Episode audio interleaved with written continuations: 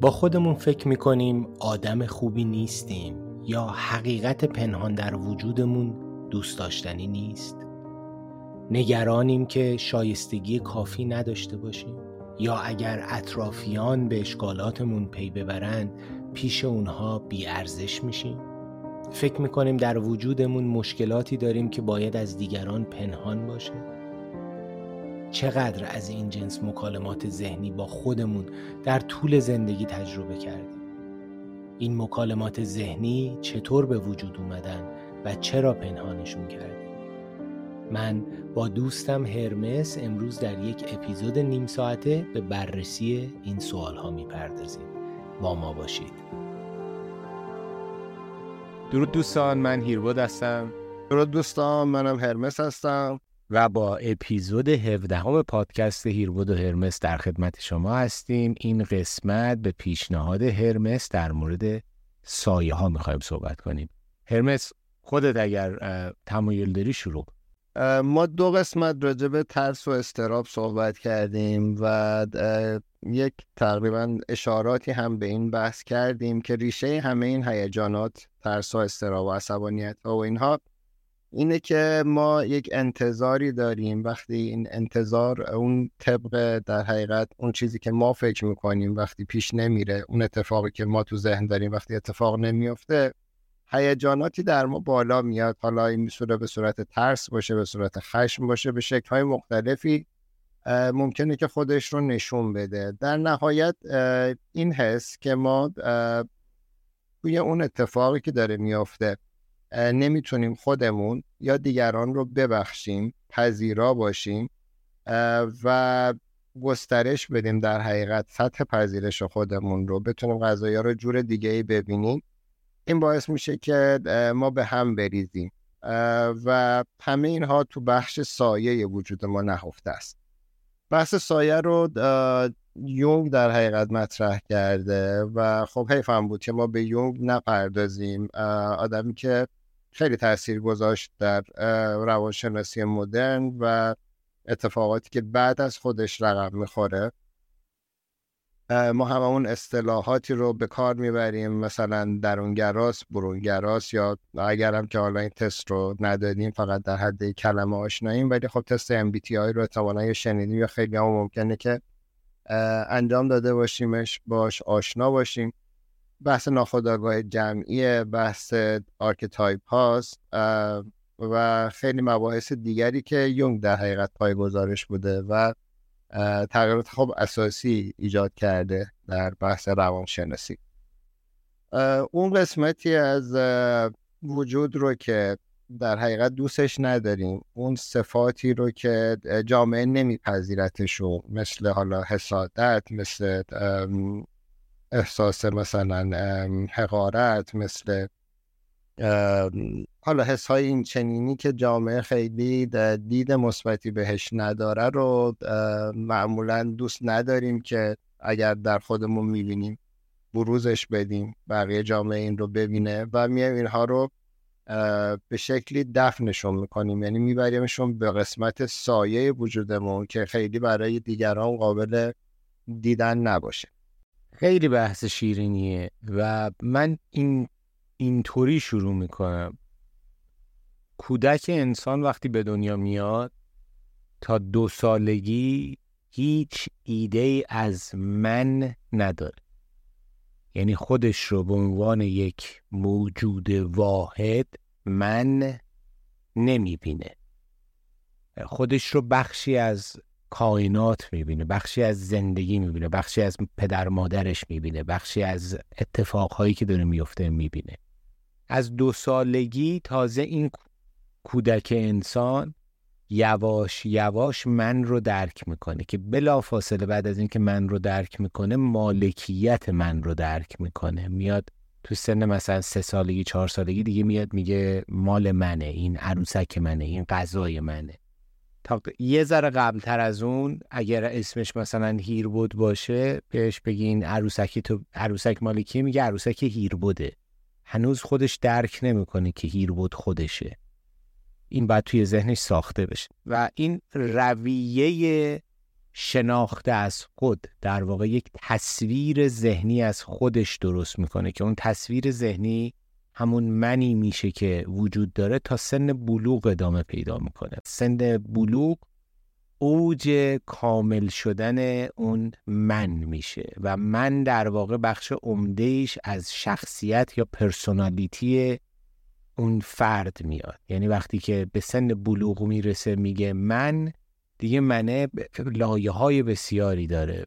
منه از رنگ ها می‌دونه کدومش رو بیشتر دوست داره کدومش رو کمتر دوست داره. از غذاها می‌دونه کدومش رو بیشتر دوست داره کدوم رو کمتر دوست داره. از تفریحات می‌دونه و همه اینا تمام این دوست داشتن ها و نداشتن ها در واقع بر اساس تجربیات زیستی همون کودک نوزادی بوده که یواش یواش یواش تا سن 14 15 سالگی خودش رو شناخته. اینو توضیح دادم برای اینکه به حرف تو رو کامل بکنم هرمس. اگر حالا اشتباهی توش هست یا فکر می‌کنی جوری دیگه باید باشه منو تصحیح کن. ولی وقتی که می‌رسه به سن 14 15 سالگی در واقع آمده یک شخصیتی رو ساخته و این شخصیت رو دیگه از اونجا به بعد می‌خواد به عرضه بذاره می‌خواد به دیگران نشون بده. صاحب یک personality شده. توی این personality که ساخته با توجه به اون چیزهایی که کسب کرده الگو برداری کرده تو شرایط بهش تحمیل شده یه بخشی از این شخصیت هست که خیلی دوستش نداره. یا باهاش احساس راحتی نمی‌کنه یا دلش نمی‌خواد اینو نشون بده. این بخشی از شخصیت می‌تونه یه بخش منفی از رفتار پدر و مادرش باشه. شما فرض بکنید یه کودکی در یک خونه بزرگ میشه که توی این خونه پدر و مادر نسبت به همدیگه خشونت فیزیکی دارن به فرض مثال. یا یک ضعف بزرگی مثلا اجتماعی دارن غیبت خیلی شدید می‌کنن دزدی می‌کنن. کارهایی که جامعه نمیپسنده کارهایی که در شما در عیان نمی‌تونید خیلی راحت و مغرورانه اینها رو به عرضه بذارید و پنهان می‌کنن. این بچه هم حالا یاد می‌گیره از همون رفتار پدر مادر و رفتاری که جامعه داره برخوردی که جامعه با پدر مادرش یا با افراد اینجنی داره شروع می‌کنه به پنهان کردن یک گوشه هایی از در واقع شخصیت خودش من خودش. اینا رو فکر می‌کنم یونگ بهشون گفته سایه ها این سایه ها از بین نمیرن. این این زرافت ها این اتفاق ها در شخصیتش که حالا مردودم هست توی ذهن خودش اینا هستن حضور دارن و متاسفانه به بخشی از گذشته یا به بخشی از روابط خانوادگی الگو برداری و به چیزهای اینچنینی هم خیلی چسبیده هستن یعنی در ادامه همدیگه هستن. هنهان نگه داشتن این گوشه های شخصیتی نامحبوب یا در واقع گوشه های شخصیتی که به عنوان خلل یا ضعف برای من حساب میشه انرژی خیلی زیادی می‌بره. و همیشه شما در هر جایی که هستین در هر نوع تعاملی با دنیای پیرامونتون هستیم در واقع ما هر جایی که هستیم و در, در هر گونه تعاملی با دنیای پیرامونمون هستیم همیشه باید حواسمون باشه که این گوشه ها رو نشون ندیم. این بخش های واقعی از شخصیتمون رو نشون ندیم چون می‌دونیم این بخش ها مردود هستن. و این دونستن های ما باز باز هم به همون انتخاب های ما توی شخصیتمون رفت داره. اینا رو بهش میگن سایه ها و یونگ میاد در مورد اینا صحبت می‌کنه و میاد میگه بخشایی از دردهایی که ما می‌کشیم توی زندگیمون مرتبط به همین سایه هاست مرتبط به اتفاقایی که پیرامون ما میفته و در واقع این سایه ها رو فعال می‌کنه تریگر می‌کنه یا ما رو در معرض خطری قرار میده که انگار قرار نور بندازن و دیگه این بخش های شخصیتی ما پنهان نمونه. من چقدر این مفهوم رو درست بیان کردم؟ آقای هرمس شما کار شماست که بگی. درود بر شما. آره من فقط در تکمیلش بگم که شما به نوجوانی اشاره کردی. باز برمیگرده مشابه تمام اون بحثایی که پادکست قبلی انجام دادیم. ما در کودکی های یاد می‌گیریم. مثلا در مقایسه قرار می‌گیریم یا یک استاندارد هایی برامون تعریف میشه که مثلا این کارو نکن اون کارو بکن مثلا غیبت کار بدیه نمی‌دونم دروغ بده حسادت بده. اینها میشن همون وقتی تو وجودمون پیداشون می‌کنیم میشن بخش سایه ما. ولی حالا از یه دید دیگه هم بگم. در حقیقت ما توی در اریک برنی نگاه کنیم به قضیه تو والد و کودکمون داریم ذخیره می‌کنیم. چون بزرگترها درسته که در حرف میگن که این حرف بده ولی در عمل دارن انجام میدن. می‌بینیم که دارن غیبت می‌کنن می‌بینیم که دارن دروغ میگن با عنوان کودک. و اینا داره توی در حقیقت شخصیت والد و کودک ما ذخیره میشه.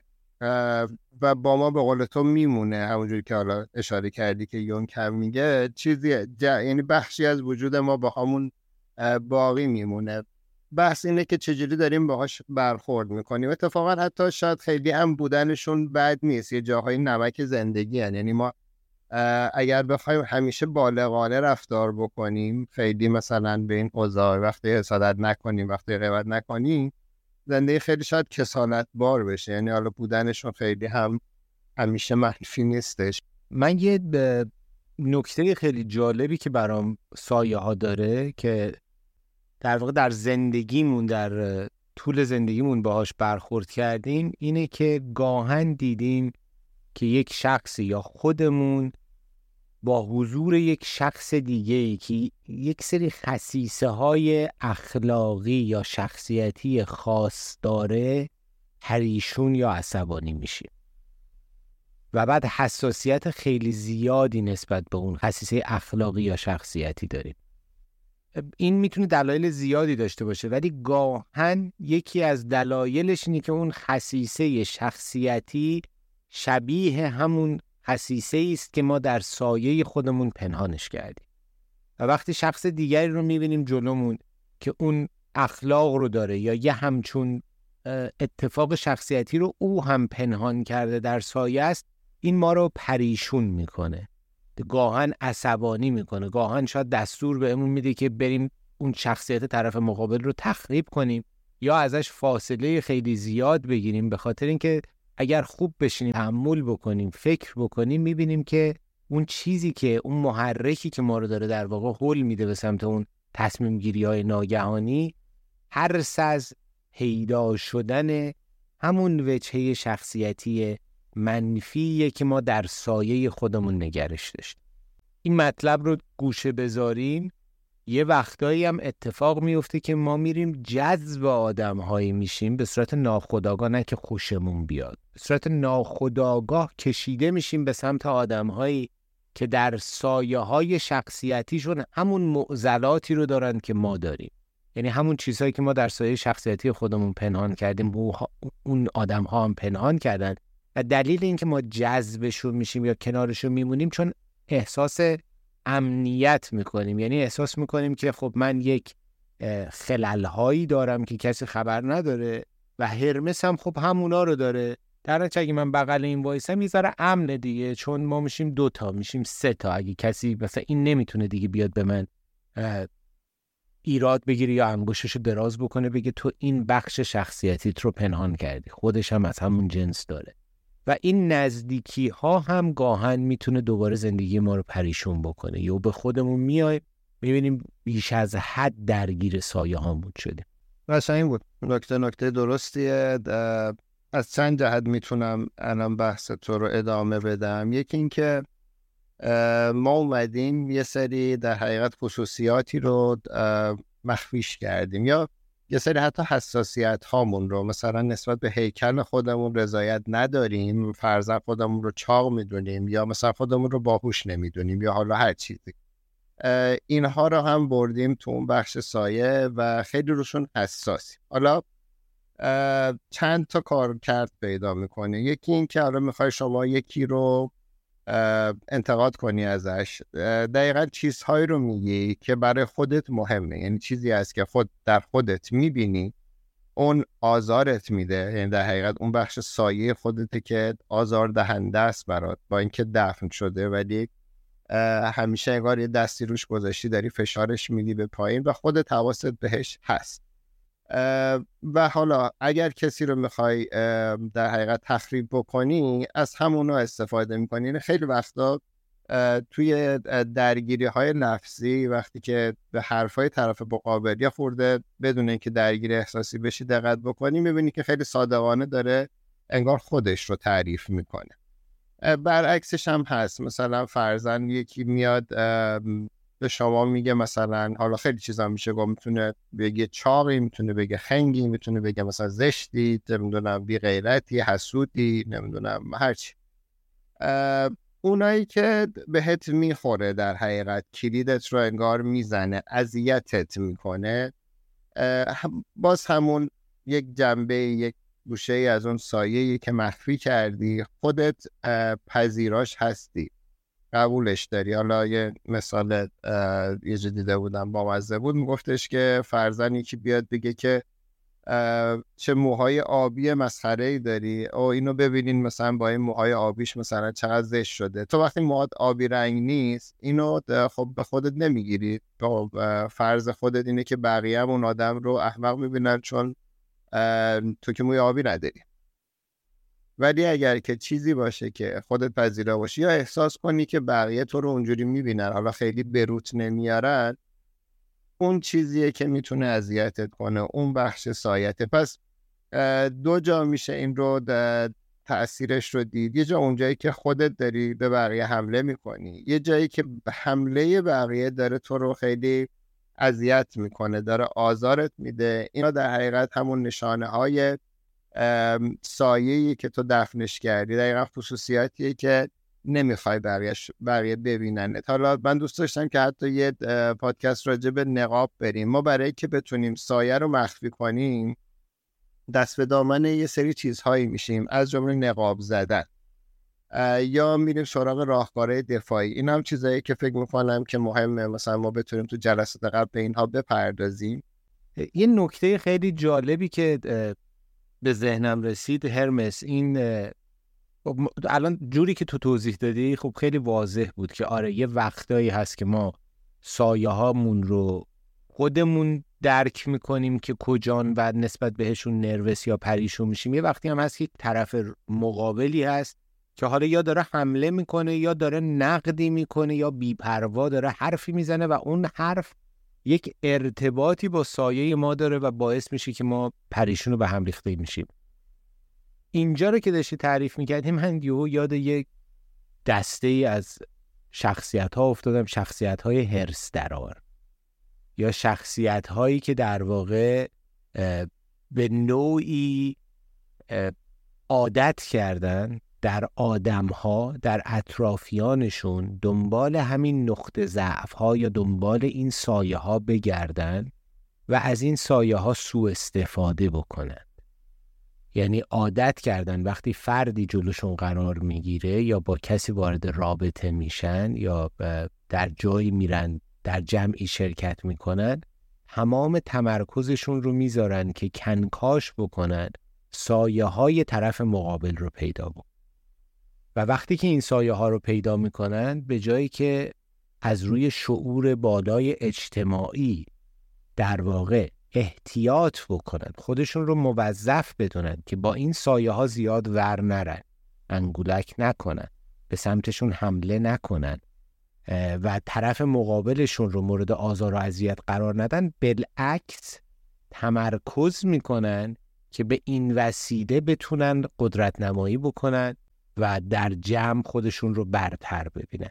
و این باعث میشه که بسیاری از روابط های ما چه روابط کاری چه روابط اجتماعی چه روابط خانوادگی به واسطه همین محدود در واقع حد و مرزها رو رد کردن. به واسطه همین شناختن سایه ها ولی به سراغشون رفتن و فعالشون کردن بهشون حمله کردن نقدشون کردن در قالب نصیحت بیرونشون آوردن باعث میشن که شخصیت طرف مقابلشون متزلزل باشه به هم ریخته باشه.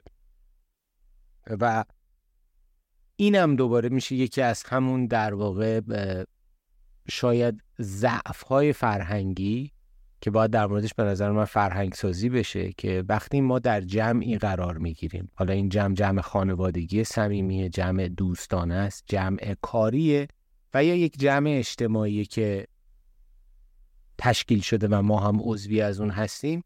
یکی از وظایف ما اینه که نقطه امن برای دیگران ایجاد بکنیم و امنیت شخصیتیشون رو از بین نبریم.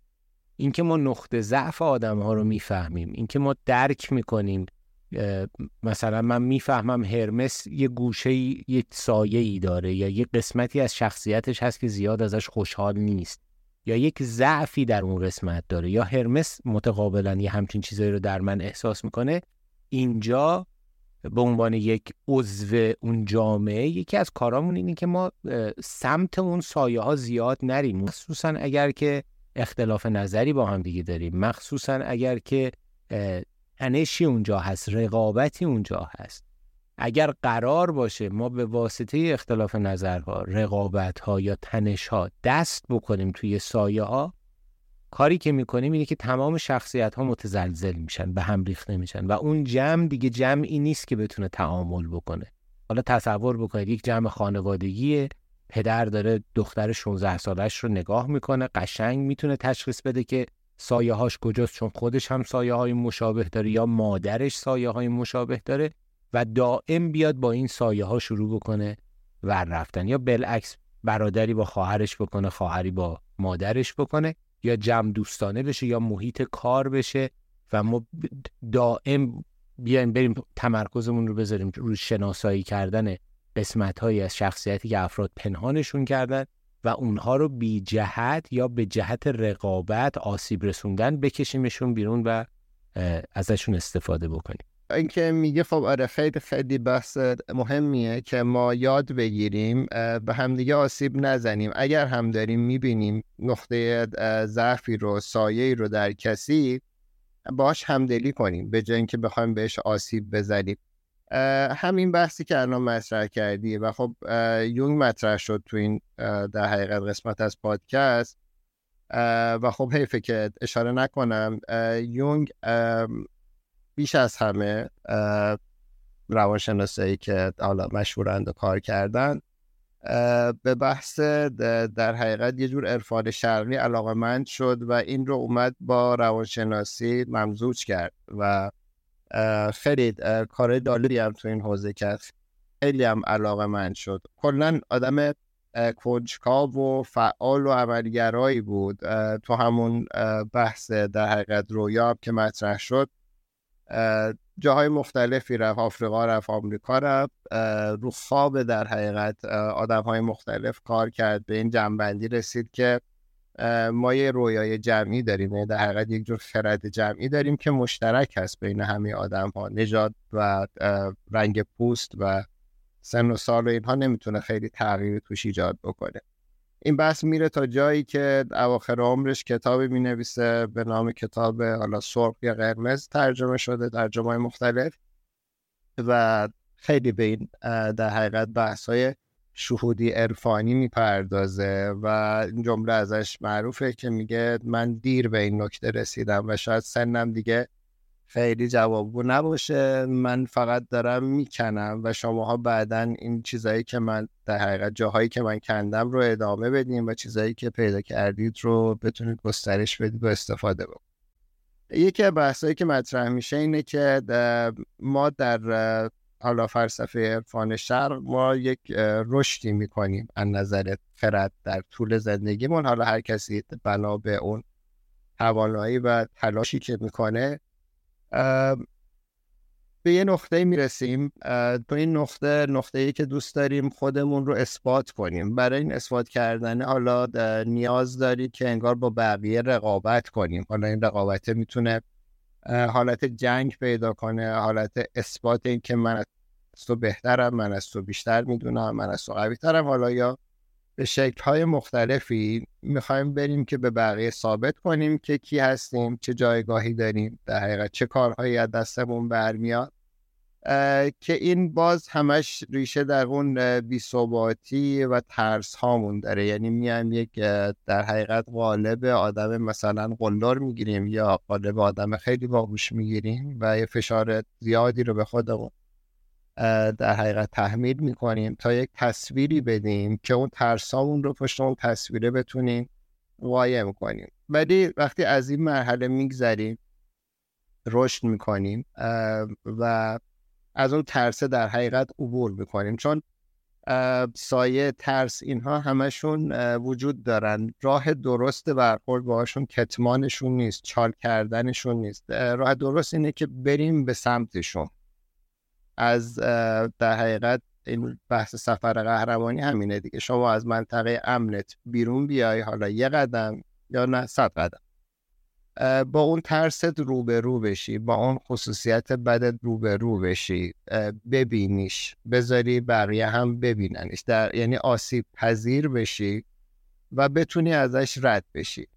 درد زیادی رو باید تحمل کنی سختی زیادی ممکنه بکشی یک فضای بلا تکلیفی رو ممکنه تجربه کنی دیگه اون امنیت قبولی رو نداری. ولی وقتی ازش رد میشه حالا می‌تونی فضای امن جدیدی ساخته باشی رشد زیادی کرده باشی. یهو حسی از بزرگ شدن از خرد بالاتر رو می‌تونی تجربه کرده باشی. این تجربیات رو که می‌کنی وقتی دوباره برمیگردی و به اون رقابت ها نگاه می‌کنی یا آدم هایی رو می‌بینی که حالا اونها دارن سعی می‌کنن که به تو ثابت کنن که خیلی قلدرن یا خیلی قوی خیلی باهوشن خیلی فلان خیلی فهمانن اون ریشه های در حقیقت ضعف و ترس رو می‌بینی. دیگه نیازی نمی‌بینی که انگار باهاشون بجنگی یا خرابشون کنی برای اینکه بتونی خودت رو بیشتر و بهتر نشون بدی. سعی می‌کنی که اونها هم راحت تر باشن. اونها هم مشکلاتشون رو ببینن. اونها هم به جای جنگ با تو برن ریشه ها رو ببینن. برن خودشون رو قوی کنن. برن رو عزت نفسشون کار بکنن. یعنی اون چیزی که واقعا مهربانی هست تو این لول به این شکله که شکل می‌گیره و مثبته و می‌تونه کار بکنه. مهربونی از جنس های دیگه ای که حالا من درگیر نشم من مجبور نشم که در حقیقت تو سختی بیفتم تو فشار بیفتم معمولا از جلب ترحمه یا از سر ضعف یا دیگه مهربونی نیست اونا از جنس مهرطلبیه اینو حیف بود به نظرم که جادش که بگیم حالا که بحث یونگ و اینها هم شد حالا یه خوردم خارج از بحثای روانشناسی طور یا خورده بحثای شهودی کنیم. که می‌دونم شما هم دوست داری. نکته خیلی خیلی خوبی رو گفتید. یقینا بله من صد درصد دوست دارم این داستان رو. ببین من همین گفته شما رو بخوام به زبون خودم بگم. هرمس جان برمیگردم میگم که ما به عنوان انسان مجهزیم به ابزارهای مختلف شناختی.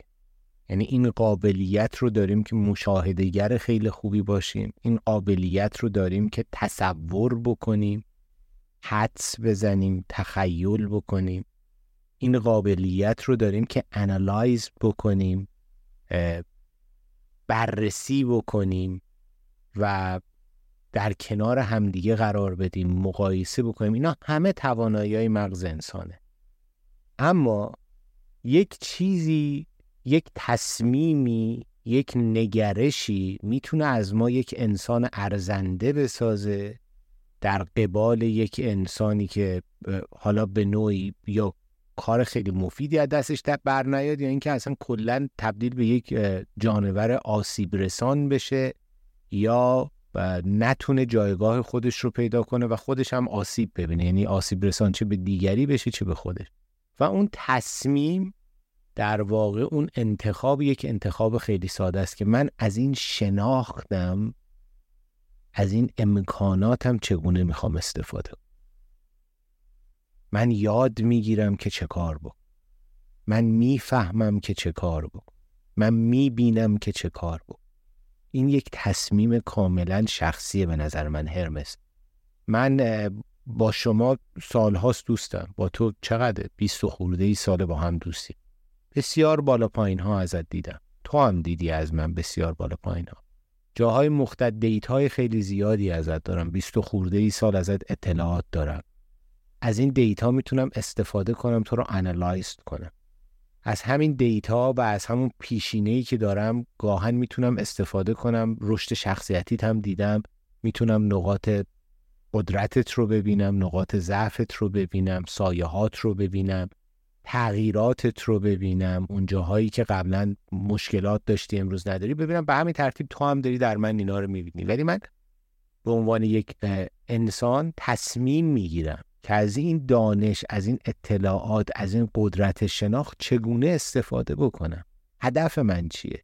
من قرار نقطه ضعف شما رو ببینم که شما رو سرکوب بکنم. من قرار نقطه ضعف شما رو بگیرم ببینم که جایی گروگان داشته باشم بعدا اگر به دردم خورد استفاده بکنم. من قرار نقاط قوت شما رو ببینم که بدونم کجا می‌تونم از چه قدرتی استفاده کنم ازت سبقت بگیرم یا نه. من قرار همه اینا رو بدونم که از معاشرت با تو از همسفری از مصاحبت با تو لذت ببرم. من همه این اطلاعات رو دارم جذب می‌کنم برای اینکه بتونم در بهترین شرایط ممکن با شما معاشرت بکنم و بهترین و بیشترین استفاده چه روحی چه تجربی چه عاطفی رو از شما بکنم یا اینکه نه همه اینا رو دارم برای خودم جمع می‌کنم به خاطر اینکه توی یک مخمسه متوهمیم که باید ابزار دفاعی داشته باشم یا باید یه چیزایی توی دستم باشه که حمله بکنم. می‌دونی اینا هم حالا خیلی وقتا این تصمیما رو ما خودمون می‌گیریم ولی خیلی وقتا جامعه‌ای که درش بزرگ شدیم گذشته که بر ما اثر کرده اینا هم توی تصمیم گیری های ما نقش داره. من مثال ساده ای که می‌زنم حالا وقتمونم تموم شده این مثال کوتاه می‌زنم و اگر تمایل داشته باشی ارمس جلسه اپیزود بعدی در مورد نقاب صحبت بکنیم. چون نقاب به نظرم با این سایه ها همخونی داره. خودت هم قبلا بهش اشاره کردی. ما به عنوان انسان بسیار مسلطیم بسیار توانمندیم بسیار آگاهیم. اما یک سوال مهم شاید هر هر لحظه زندگیمون باید بپرسیم. از این توانایی از این امکانات چگونه قرار استفاده بکنیم؟ هرمس چون وقتمون رفت زیاد. اگر که اجازه بدی با دوستان خدافزی بکنیم و اپیزود بعدی به پیشنهاد خودت به مسئله نقاب بپردازیم. ایرباد جان درود بر شما. ممنون از این بحث زیبایی که کردی و نقاب حتما بحث خوبیه. این بحثی که الان این در حقیقت قسمت کردیم هم می‌تونه ادامه دار باشه و می‌تونیم در ادامهش به نقاب بپردازیم. ممنون از شما و دوستانی که ما رو شنیدن. درود به تو. ممنونم. تا اپیزود بعدی اپیزود 18 و مطلب شیرین نقاب.